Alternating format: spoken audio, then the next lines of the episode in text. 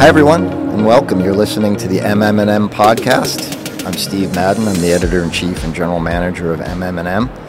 And once again, we're coming to you live from the floor of Health 2021 in Boston, Massachusetts.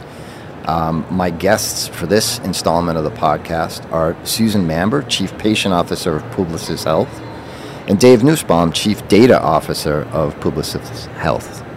Welcome. Thank you. Thank you so much. Thanks for being here.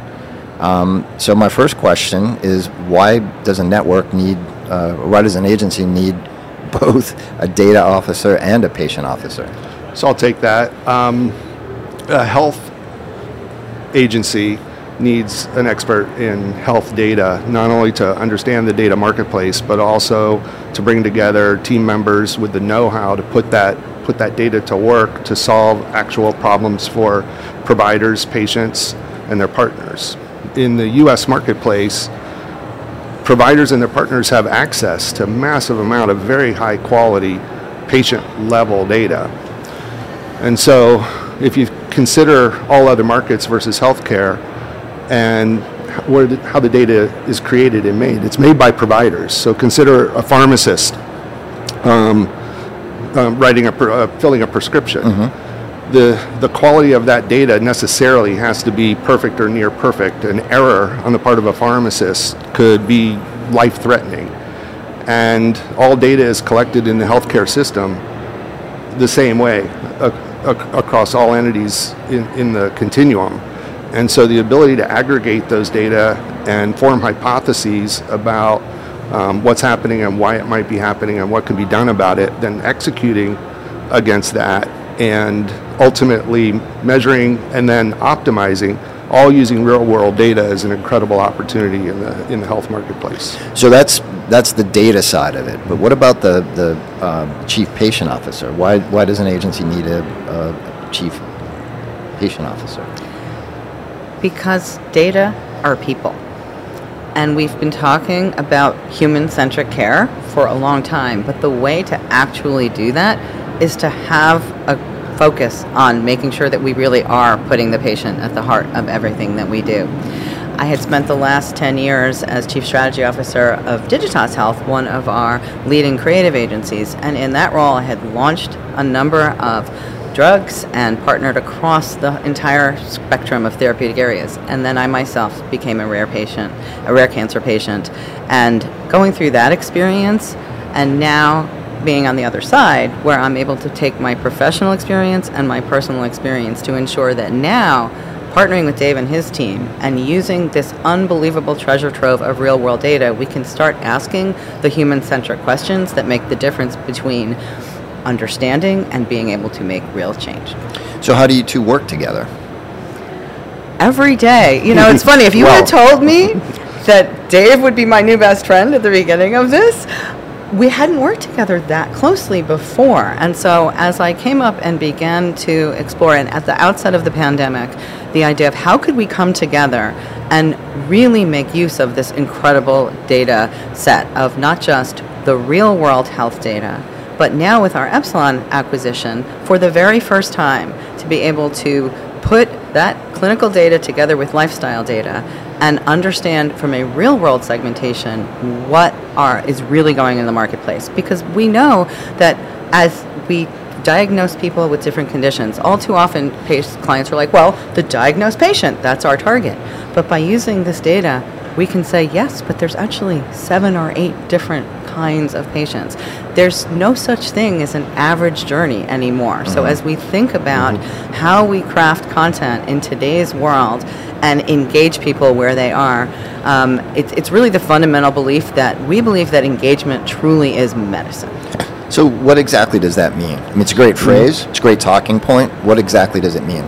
So consider any area in health, like clinical trials or driving adherence, medication adherence on the part of patients, driving new patient starts on therapy for pharmaceutical marketing. There are all kinds of reasons why a person might or might not raise their hand to get screened for a clinical trial. There's all kinds of reasons why somebody might not be taking their medicine, and so on. And so when I look at the data, I can see that this happens, but and our team is able to differentiate those people according to their healthcare behaviors. But understanding how to engage them because of those differences is where the data comes together with the creative and the media services, so that we can build out a defensible hypothesis that, as Sue said, there's 6 different patient types in that look identical clinically. How are we going to talk to them? Where are we going to talk to them? And how are we going to know if what we're saying is impacting change? And so when we tie data through that entire continuum, we're able to then understand what works for which patient types and what doesn't work for which patient type, improve patient outcomes, and lower the cost. Any examples that you're able to share? I know that a lot of the work that you guys do is proprietary, but if there are examples, it would be really interesting to hear them. So examples would include, on the pharmaceutical marketing side, understanding that most of what lay people and patients see in advertising is an average patient, a persona, and now we're able to see that there are different personas, but it's not enough to know that there are different personas. We used to be able to do that in primary research. The trick is knowing where they are in the wild and talking to them with regard to their motivations and their behaviors and their concerns and their hopes and their fears. And talking to them where they are. Right. So one of the things that we're doing, of course, is trying to tackle the adherence problem. This is not a new problem, but understanding what actually are the underpinnings to lack of adherence and the differences between primary non-adherence, when you just never show up to pick up your script, versus those 1 or 2 times. We've seen the data forever on, the average patient drops off, but really understanding why and then being able to put in focused interventions, both with some of our retail pharmacy partners on the diagnostic side. So a good example might be diabetes, affects 30 million Americans. Metformin is the generic first step into diabetes treatment. Most people, though, if they don't have a deep relationship with a primary care provider and really understand what those first few weeks on therapy are going to be, well, you know what? There's some GI side effects. 3-4 days in, you're not going to feel really very well. You're taking a bunch of horse pills 3 times a day. Managing that is hard. So what we've learned is that for the cohort of particularly underserved who may not understand and drop off that experience, if we set the stage, if we set the expectations, if we leverage particularly pharmacists in those communities who can not just do what they're doing to dispense medication, but really operate at the top of their license to advise patients, oh, you're new to therapy. Around day 4 or 5, you're not going to feel so well. So let us serve up to you the right content and the right interventions to keep people on therapy. And that's really well said. I want to add that although these kinds of programs have been in market for many years, they're basically their tactics that are put into the market. Let's text message patients and remind them to get their medicine. It works to some degree. It works well. Refill reminder letters. All these tactics that have been around for years, they're helpful, but they haven't solved the problem. We still see in the metformin example, even patients that do go and fill their initial script, the average length of therapy is less than 2 months. These are people that are supposed to be on therapy for the rest of their lives, and diabetes and metformin are not alone in this scenario. And so understanding the behaviors that will impact different patient types, but not just measuring them, but measuring them, finding out what's different about the different patient types according to how they responded to what was said to them, allows us to refine and optimize all of these programs over time so they get smarter and smarter. They're not just a pilot. They're not just an ROI report that goes in a folder and we start again with something new next year. So we're sitting here on the floor of a show that's designed to bring health and technology together. And everything is health. Everybody's trying to get into it, and everything is tech now. So what are you guys doing at Publicis and on the communication side of the healthcare industry to help that marriage continue, but also to help consumer uplift? We think of it very much as the combination between technology, data, and creativity. It's great that I'm sitting here with my Apple Watch tracking all kinds of content. It's wonderful that we're able to ingest Fitbit data and combine it. Back to that idea of the engagement as medicine, we know that the drug itself has its treatment effect. But if we understand how we can use these technology tools and get them to be able to be used by a broader swath of America, then we're going to have more impact. Somebody said yesterday, and it really stuck with me, that, you know, to be provocative, right now a lot of the technology is being developed by the 1% for the 1%. And we have come together to say that's important but not good enough. Right. The example I think that you're citing was the idea that developers should not work first and foremost on an iOS platform because that's, to your point, the 1%, but to work on a platform that works on a burner phone, right? Which is could have, you know, a far more reaching effect than what you were talking about. We also recognize and try to talk about the importance of technology for sure, but the first thing we have to do is identify what problem we're trying to solve, how we think we're going to go about solving it, what data supports the effort, the time and the spend, what do we expect to happen, and then choose the suitable technology, either if it exists or build, after all of those things have been laid out first. And what we see often is technology leading and then trying to find a place, you know, to solve a problem. Mm-hmm. And it has to go the other way. Sue, you were on a panel yesterday that MM&M sponsored to talk about DE&I initiatives. And you said something that really stuck with me, about the zip code. Can you say that? It's great. It's absolutely, great. Steve. Thanks for that. You know, we, of course, our big problem is so much data, not enough insight. But the reality is that despite all the advances in precision medicine, in genomic understanding, the power of the Human Genome Project telling us for sure there is only one human race, I can still today tell you more about your health outcomes by your zip code than by your genetic code. And we are out to change that. We've launched something that we're calling the Health Visibility Project. And the idea is that starting with deep understanding of multicultural insights is critically important, but it's not sufficient. You can't take somebody who's been working in the car market and suddenly have them understand deep, high science. At the same time, by partnering our people with that deep therapeutic and scientific knowledge with people with deep multicultural understanding, and then pulling in the data. So we're thinking of it really as an agile consultancy model where we can, in a very bespoke way, come in and tackle a specific problem. I think the biggest thing that we've been talking about and why this is so powerful is we know that, you know, across the country, you know, we are talking about what, you know, south side of Boston would be, south side of Chicago, north side of Philly, but what the underserved issues are different in each locality. Being able now to use our data to say, okay, we know that these are underserved zip code areas, but the issues may be different. Some areas it may be just literally about the density of having any access to any kind of care. If you're in a rural area, you could be 50 miles from the nearest center, but you might only be a few miles from a pharmacy. So thinking about, okay, what are the interventions we can put in place that might be different market by market?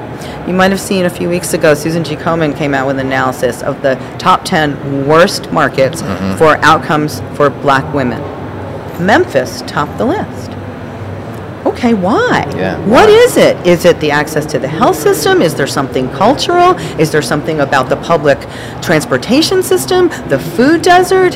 What is it that actually makes that market particularly bad? And so if we can learn and really start to, and what we're very excited about, and I do think I'm a kid in a little bit of a data candy store now, because for us to now really profile each of these zip code areas, and, you know, people don't realize some of this data is government data that's extant. The MUAPs, the medically underserved population areas, that's government available data to ingest. So by analyzing that information and saying, okay, Underserved is not the same thing. There's diversity within the diverse. What are the differences in these areas, these markets and cultures that we can tap into and then bring community services? So it's both community level and scale at the top. So I want to ask you about that phrase, diversity within the diverse. I heard a speaker at a panel here talk about